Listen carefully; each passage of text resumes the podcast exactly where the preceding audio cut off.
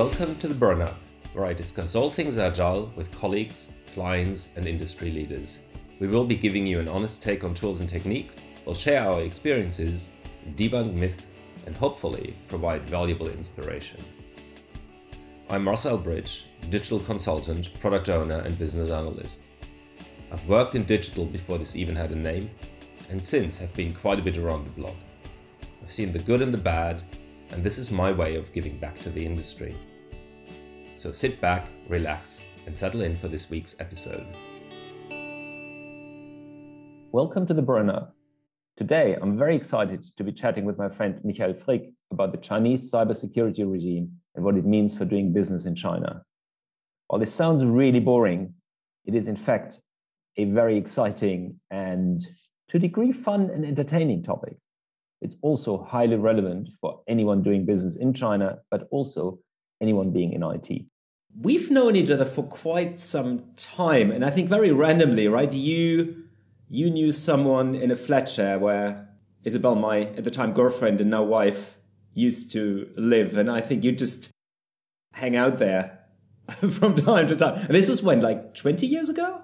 Uh, at least. um, and then, obviously, since then, you've been uh, studying, doing a PhD, and now you no longer live in Stuttgart, but in Zurich, and you're kind of have become a specialist in cybersecurity. So, do you want to, just for the listeners, introduce yourself a little bit, like what you do, how you got there, what you're up to, and, and why this book?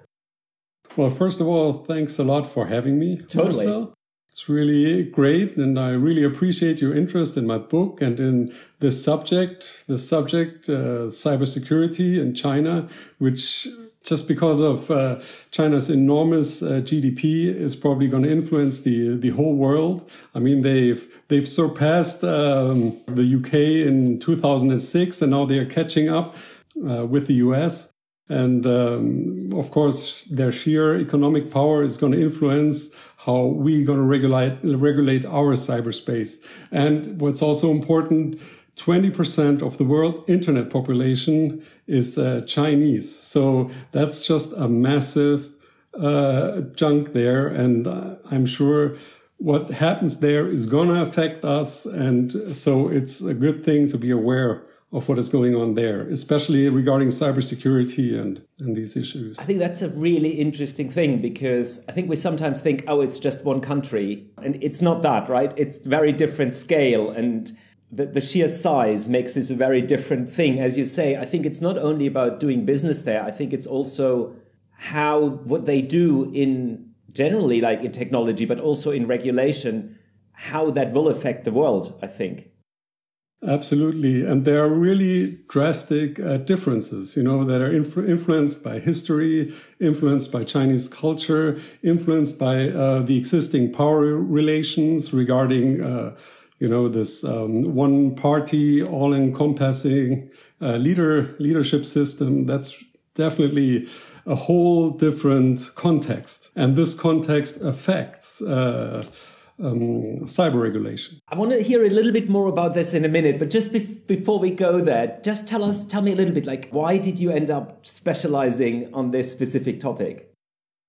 Well, to be honest, when I was a um, high school student, I spent one year in, in the US and I thought I was going to New York or Los Angeles or somewhere, you know, where it's at, where there's something happening. And I ended up in Iowa and I always thought, well, the next choice that I make, I have to go somewhere where um, you know I want to stand on top of the volcano. I want to be somewhere where where things are happening, where the future of the world is is shaped, and um, and China is definitely that place. And when I started, China had uh, the size, the economic size of the Netherlands. So uh, I would have never expected um, to be part of this uh, Chinese path to becoming almost uh, the world's largest uh, economy.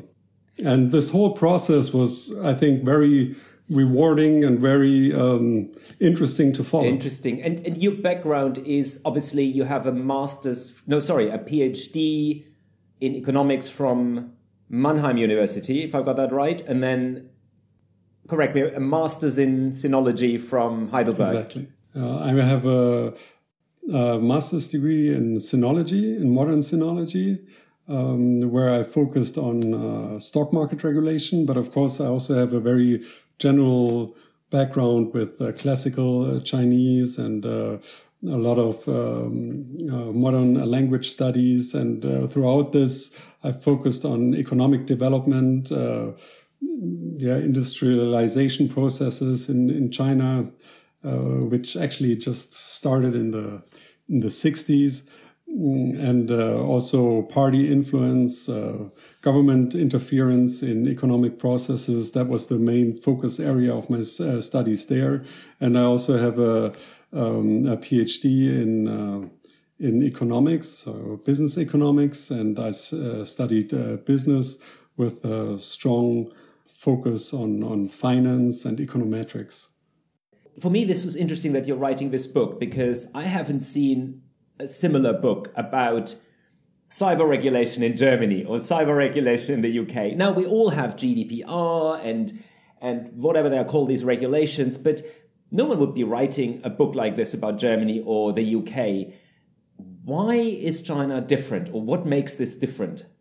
I started writing it uh, five years ago, and back then I already thought that's really going to be big. I mean, cyberspace is becoming more and more important. We spend uh, around 25 hours a week on the internet, so that's the space where we live. Yeah, much of the time when we are awake, we we, we spend in cyberspace, and the Chinese do that even more. Yeah, they spend 28 hours uh, a week. And of course, uh, that space needs to be regulated. There's no question about it. The question is only how are we going to, going to regulate it? And China has really taken the lead there and was really fast in in bringing out these uh, regulations. Uh, just as an example, five years ago when I started, there was not one law specifically focusing on cyberspace. And now we've got the cybersecurity law that um, has been live for about five years. And we have the personal information protection law. We have the data security law. We have the cryptography law,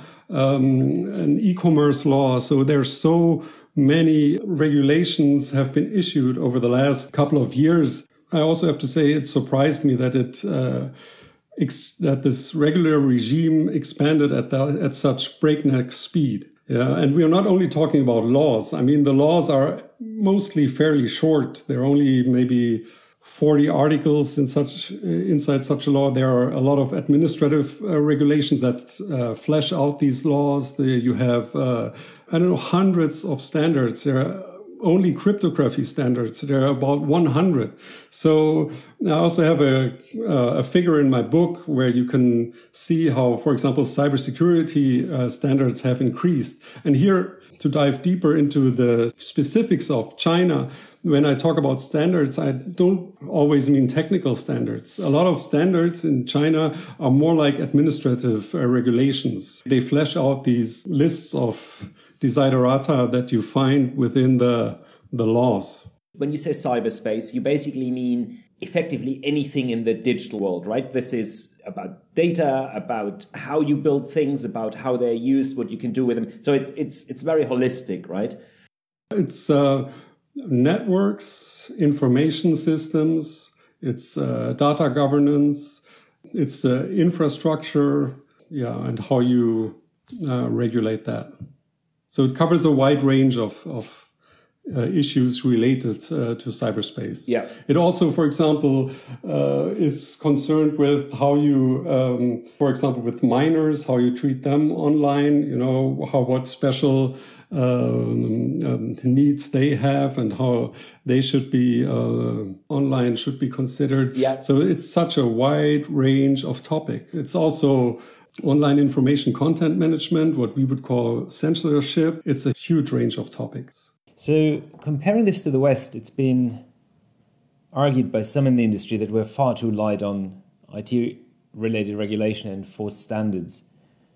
Um, yes, there are regulations for data and for consumer protection or you know regulations in the financial sector so if you uh, handle credit card details you have to pass PCI DSS compliance but it's still I thought we're quite light. Um, generally, software companies can get away with murder, really. So, is it a fair assessment to say that China, ignoring the fact that a lot of these regulations are ideologically driven and one might feel ethically different ways about that, that they are more forwards looking and faster acting than the yeah, West? Yeah, and they are um, putting in new regulations in in very within very short time frames and these new regulations are often reactions to the latest technological developments for example. Right. Uh, and some of these uh, regulations really make sense. I can give you one example uh -huh. there. Uh, there's the personal information protection law for example which just uh, went uh, live last year.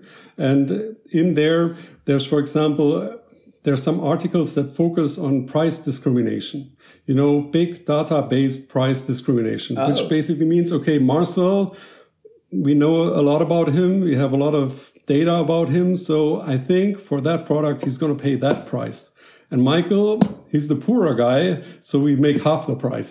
so they try to, you know, discriminate based on uh, that's that's what companies can do with uh, big data applications, and that is ruled illegal ah. in this uh, personal information protection law. And so there are some really useful things there that we can learn from, but there are also a lot of things, especially when we talk about cryptography, um, that are highly questionable from, from our standards. Uh, so you have to take a very differentiated approach to cyber regulation in China. Is there a single thing you can say, if, if I want to do business in China, what's the biggest difference in terms of the topic you are thinking or writing about in terms of doing business anywhere else in the world? Well, of course, you have to uh, comply with uh, the rules there, which is probably just like in any other market, yeah. and it's uh, feasible to um, comply with the Chinese rules. I mean, you never know what's going to happen. There may, might be a new trade war or, or something, and then these rules have plenty of room for adaptation and interpretation that you could use them in such a trade war, for example, or you can use them for protection. You can use them as incentives to invest in China. It depends on how you interpret them. And that's one of the characteristics when you look at China and how they view the rule of law is that they have a preference for vague articles so that they still have room for yeah, adaptation and interpretation. And so if you really want to know what the implications are of Chinese cyber policy, then you have to focus on the implementation practices more, sometimes more than focusing on the rules and, you know, translating them well. And then because they leave plenty of room for interpretation. Mm. Uh, I can give you an, an example. For example, national security that's a term that allows you to do a lot of things. And I don't really know when national security is affected. And that can be interpreted in, in a very narrow sense or in a very broad sense. Yeah. And you can make very educated guesses about Chinese uh, cyber regulation. It's how it's going to affect you in the long run, but you never know what kind of uh, black swan event or what kind of um, conflict maybe with the West or what new yeah, new things that that could maybe screw up your um, compliance strategy that you have in place, or that you had in place for, for quite a while. Speaking about the book with you before, you put quite a lot of effort in into translating a lot of that stuff yourself. And I think that's what makes this also a really good read because it's not you copy and pasting from someone else. You were you you really went to town there. Was there something where you felt this made a big difference or, or, why did you go down to that level? Why did you not just take existing translations and, and just summarize? Well there are much more translations out there right now than when i started writing about this stuff i mean right now for most uh, laws, for example, you have uh, several translations. And there is always, you know, uh, translation can never be 100%. Usually for me, it's twice the work when there's a translation out there because I have to read the original anyway. Right. And uh, then I have to check how the translation is. And even, especially if when you take the official translations. And of course, the most important laws and so so on they have translations uh, many standards or or what just came out recently doesn't have translations there are um, people, for example, at Stanford that translate all the time and they are very quick in translating these things. But I mean, if you really want to get a deep understanding, you have, yeah, you have to read the original. There's no uh, way around it. And even if you take the official translations by the uh, Chinese government, there are several shortcomings in these uh, translations. Um, I also talk about that in my book. I give some examples uh, where there are omissions, for example. In this whole translation issue is um, complicated. The book's quite chunky, so you have obviously looked at various different aspects and things. Talk to me about you know what what is in the book. Uh, how did you structure it, and why did you go about this this way? And maybe also a little bit about like who's the book for? Like why would i why should someone read that book? And who's who's your target audience? Is it academics or is it business people and or both? Well i think it's more for business people. I also make recommendations and um, what is really important and what makes the book so chunky as you've just said is that to my mind it's really important to understand cyber regulation from an inside China perspective. Right. I mean, some people go about understanding uh, the characteristics of China by comparing, for example. I mean, comparing is very important, comparing GDP to personal information protection regulations in China. That's very important and that has to be done. But it will, only give you a very limited understanding. You really need to know how this evolved, how the Chinese organized themselves, what, what is their modus operandi. And if you know that, you will develop a much better understanding for uh, cyber regulation and what's uh, going to happen, you know, for the context of your business and how to react or how to adapt to this uh, context. Are you saying in your book you are giving that context in each in the various chapters? Yes, actually, I'm also uh, talking a bit about Confucius, but that doesn't mean that I have a, a, a timeline that goes all that uh, so far back, and I don't explain all the details. But I think there are some very important yeah, characteristics that uh, are culturally uh, rooted. For example, the yeah, the, the strong Chinese hierarchies, the centralized decision making, the, the interconnectedness or how, how that they value being interconnected, maybe their focus on, on the collective, uh, their holistic thinking, all these uh, issues play into um, the context that Western companies are faced with in, in China. Mm, that, yeah, I think we sometimes miss that, that it's, there are these nuances and these differences that are maybe more different than like between the UK and the US and Germany or France. And, and you need to understand, have that context to really do well in, in, in inter interpreting that, those regulations. Um, talk me a little bit through the, through the chapters in your book. Like what, what are the topics you cover? I start by um, giving context, uh, some historic context. I also um, talk about the technologies, you know, what technologies are uh, defining this new industry 4.0 era, you know, like cyber physical systems and um, IoT and, um, yeah, artificial intelligence. All of these are topics in these regulations. So it's also important to uh, know what uh, kind of technologies uh, we, we talk about and their reactions to how these technologies are used and what new challenges they pose within these uh, documents. Then also some infrastructural issues. For example, I described the submarine cable projects, uh, how China is interconnected uh, with the world.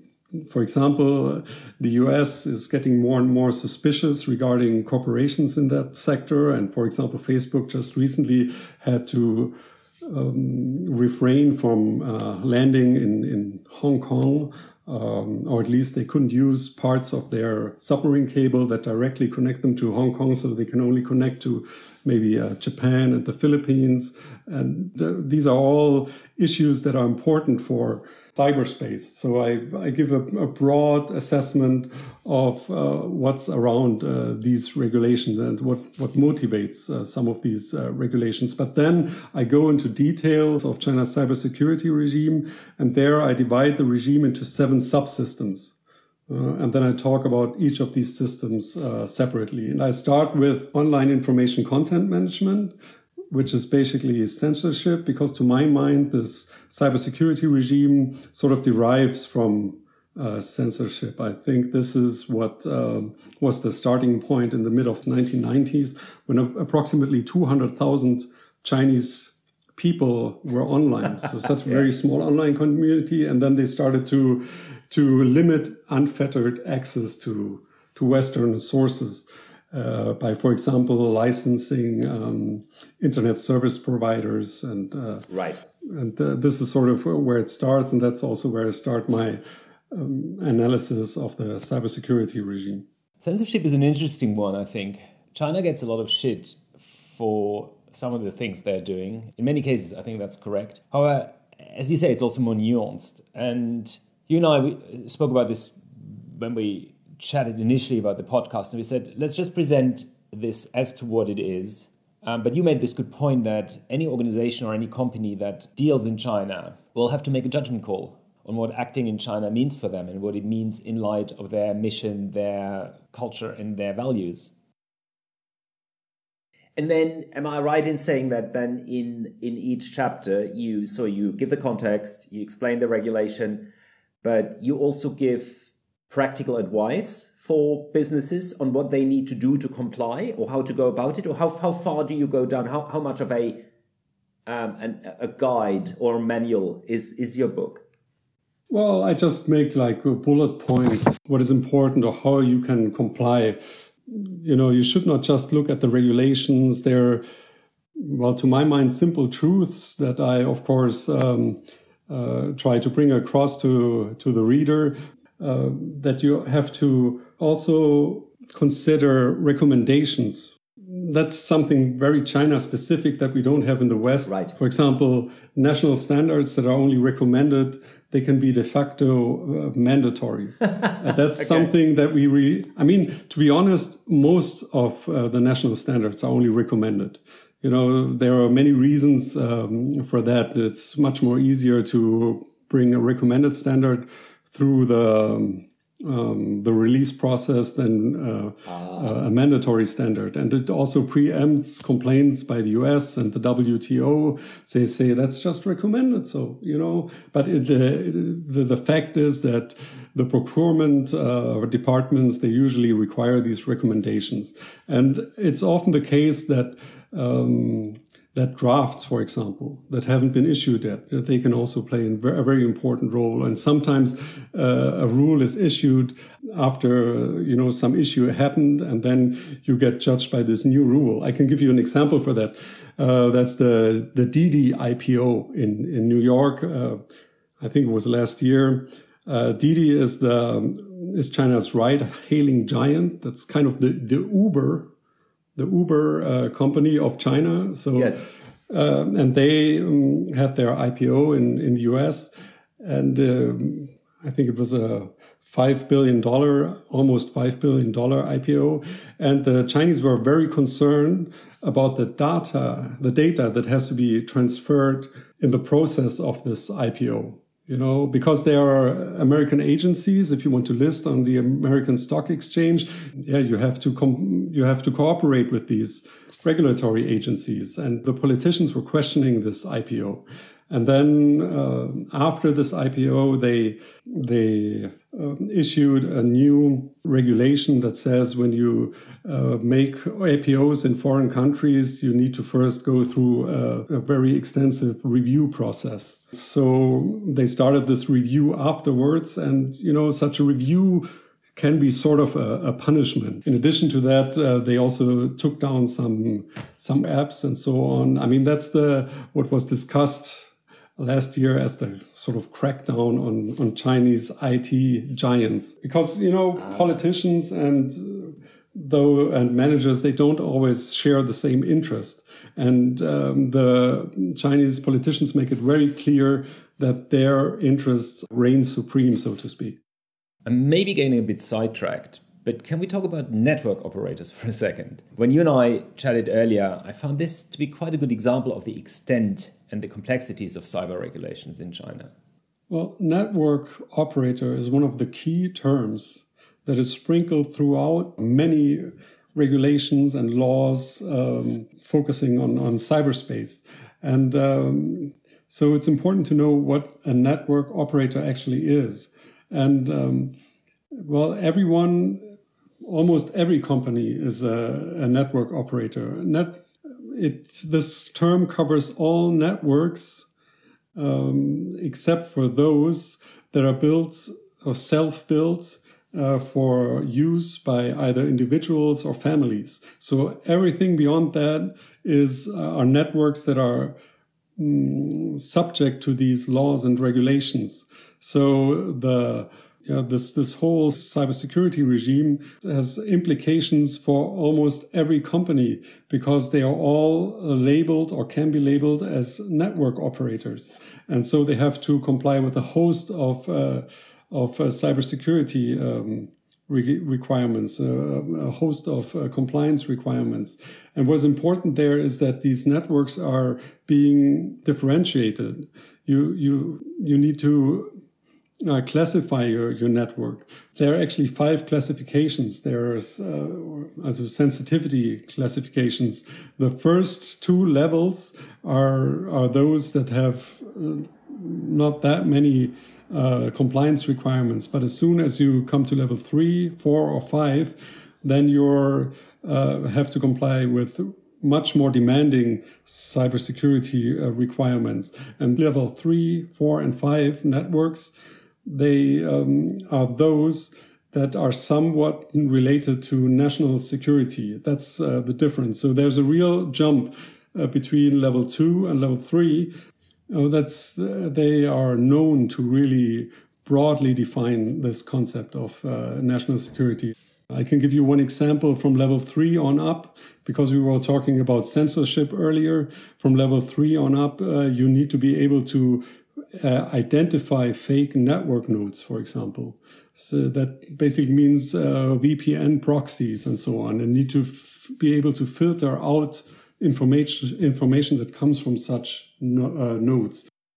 Well, in the UK, with certain regulations and authorities that enforce, say, the ICO enforcing compliance with the Data Protection Act 2018, GDPR now post Brexit having been rolled into that. A lot of this guidance is, is, is after the fact. So someone complains about you mishandling data or not acting on a data breach, then the ICO steps in and gives you a spanking. However, even then, there are many fields where you can, for now, do kind of whatever you like. For instance, there is literally no regulation when it comes to blockchain or cryptocurrencies. It again seems to me that China is far more proactive here, um, which also means then that there are more hoops for companies to jump through. Um, am, am, I right? Yeah, but it's not very uh, standardized. It's um, they don't have uh, you know standards in in place that guide you through that process. They just say you have to register, otherwise you can't. You need a business license, and then you have to go through a review process. And what takes place within this review process and how you then yeah, successfully go through that review, you, you usually don't really know that. Ah. Yeah, and you also don't know what um, institutions are going to be checking uh, you. I mean, you can make a guess, you know, for example, when you offer a non-bank payment system, then probably besides the standard agencies, you're also going to have the People's Bank of China check uh, what, what, you're doing. Right. When you want to, I don't know, make an IPO, uh, when you have a file sharing platform, the copyright administration is probably going to be involved. So it depends on on what business you are in. And uh, China has plenty of agencies. Uh, sometimes these uh, regulations are issued by 12 or 13 agencies and they are, they are all involved. Right. So how do as a business, if I want to do business in China, how do I navigate that? How do I know? You know, most of the companies, they don't do such complicated things. You know, um, usually it's just get your CCC um, label and which is the equivalent to UK conformity assessed. So that's uh, sort of the equivalent to the European CE label. And then in China, you have the CCC label. And there are standard processes to get this. And it's not such a difficult process. I don't want companies to be afraid of entering the, the Chinese market. But, you know, as a general rule, as soon as some agency believes that what you do is somehow related to national security, that's when things get difficult. You know, that's when you have to go through very burdensome compliance processes, and then it uh, it's not. Uh, then entering the Chinese market all of a sudden is not an easy task anymore. And I mean, today you have coffee machines that are IoT devices. So I think the the products that require more sophisticated compliance processes are getting more and more. So it's not that you just, you know, put your product in a box, put the CCC label on it, you know, after it's been, your product has been tested at some laboratory in China. You just have to be compliant in the way you handle the data that is generated by uh, the product that you offer. And with, for example, iOS based um, uh, services, also Internet of Services based services, uh, that are increasing.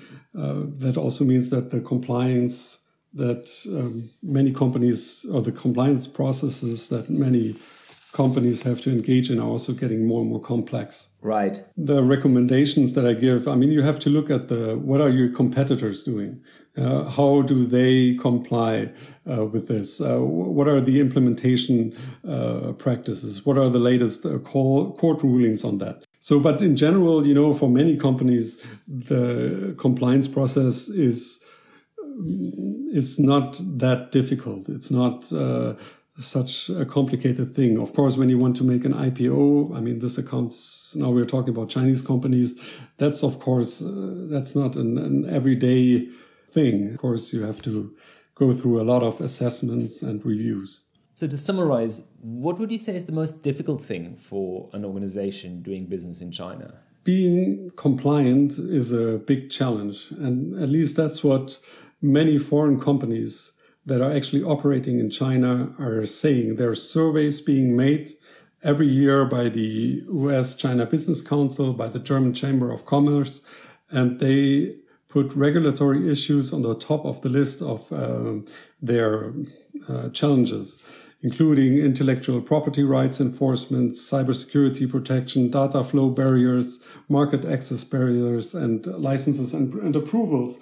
But there are also a lot of challenges beyond uh, cyber regulation. For example, I think what is really important is that you differentiate your product from competitors. It's always, for example, by a service oriented strategy or by uh, offering high uh, quality uh, standards or by making your uh, giving detailed proofs of compliance. You just need to make sure that your product cannot be too easily compared to a Chinese competitor who might have some advantages because his supply chain is all within China because he only operates under Chinese jurisdiction. So being different is very important and also emphasizing continuous product and service innovation. I think this continuous service and product innovation is important in, in countries um, yeah, where you have deficiencies in, in intellectual property rights protection, such as China. Another thing is that you really have to emphasize on fully taking advantage of this enormous growth potential that the Chinese market offers. You know, usually when I, I talk to such businesses, they say, well, our project product is good, so it's going to kind of grow by itself and we're going to kind of conquer the market because we offer such a great product. But when you, for example, look at, at, at Huawei, how they uh, managed to grow so big in such a short amount of time, is was by following certain organizational uh, a certain organizational design with where you had two managers on top of each uh, subsidiary uh, where one manager was um, being responsible for the day-to-day operations and the other manager only focused on, on growth. So you sort of have to implement this. Yeah, your goals. I mean, if your, your goal is to grow, you have to um, also this must be reflected in the way you organize your your company. And I think that's where there are a lot of uh, shortcomings. You know, people just or especially um, Western companies, they think we're going to develop a great product and then we're going to protect it by uh, applying for a patent and then we're going to conquer the market. And in, in, China, it doesn't really work that way. You have to have an idea of how you generate 100% growth a year. And uh, if you really want to, um, you know, when you offer a high tech product, you you usually, mm, yeah, you have uh, great, uh, you just have enormous growth potential. But to really um, uh, make that growth, that's some a challenge that uh, most Western companies uh, fail to achieve. You know. Yeah, and another thing is maybe to know your customers. You know, Chinese customers they have their characteristics. I would con- consider them as hyper adapt- adaptive and hyper adoptive. Uh, they are used to change. They really uh, are willing to to apply the latest uh, technologies for example, for example, in the payment sector, digital payments, that has been not that hasn't been invented in China, but the Chinese apply it on on a really large scale. And I think that you know innovation is always to think about you know something new and to to maybe invent something but i think uh, an important part of innovation is also applying this innovation i think the chinese customers are really strong there and they give you a lot of uh, opportunity there to you know to yeah to to grow as a company and yeah, I would say knowing your customer or the characteristics of Chinese customers that's also an important thing outside of being regulatory compliant. So you've written that book, which is obviously, I believe, super helpful for businesses to start understanding what this is all about. I understand you're also helping companies to to go through that process. Is that correct? You're also acting as a consultant. I give cybersecurity compliance advice, and I mainly focus on export uh, certifications for IT products and machine building products that are being exported uh, to China. So I'm more uh, focusing on on companies yeah, that are exporting. So this is super interesting. I think we'll do another podcast about maybe some of the details because, as you said, this is such a big field. We could keep on talking for hours.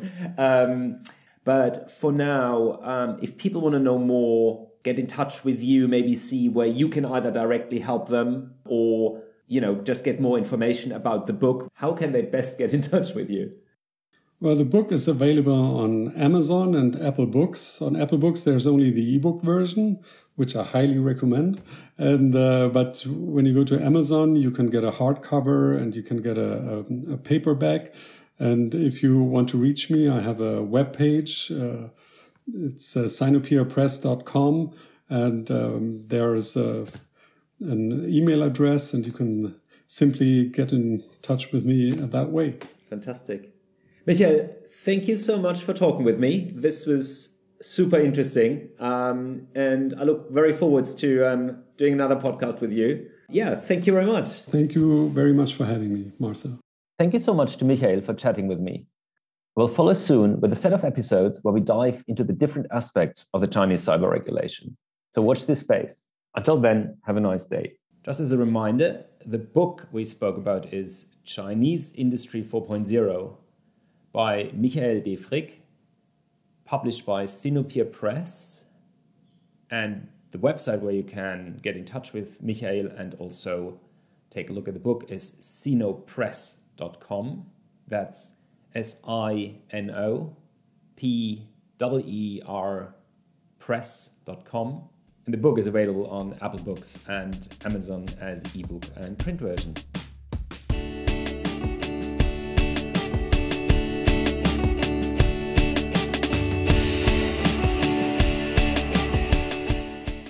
That's it for today's episode.